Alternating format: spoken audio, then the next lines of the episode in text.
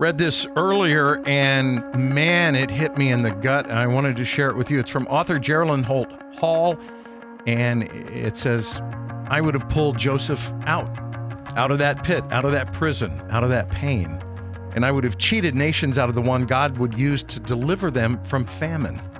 I would have pulled David out, out of Saul's spear throwing presence, out of the caves that he hid away in, out of the pain of rejection.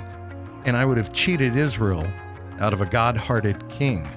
I would have pulled Esther out, out of being snatched from her only family, out of being placed in a position she never asked for, out of the path of a vicious, power hungry foe, and I would have cheated a people out of the woman God would use to save their very lives.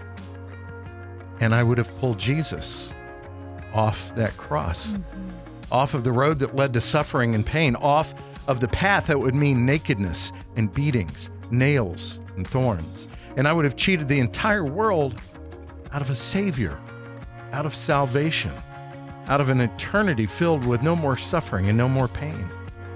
And friend, I want to pull you out. I want to change your path. I want to stop your pain. But right now, I know I would be wrong. I'd be out of line.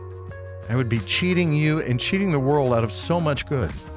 Because God knows. He knows the good that this pain will produce. He knows the beauty this hard time will grow. He's watching mm-hmm. over you. He's keeping you even in the midst of this. And he's promising you that you can trust him, even when it all feels like more than you can bear. So instead of trying to pull you out, I'm lifting you up and kneeling before the Father and asking him to give you strength, to give you hope. I'm asking him to protect you and to move you when the time is right. I'm asking him to help you stay prayerful and discerning. And I'm believing He's going to use your life in powerful and beautiful ways, ways that will leave your heart greatly and humbly thanking for this road that you've been on. Wow. I hope that's something that uh, impacts your life today. From the House FM.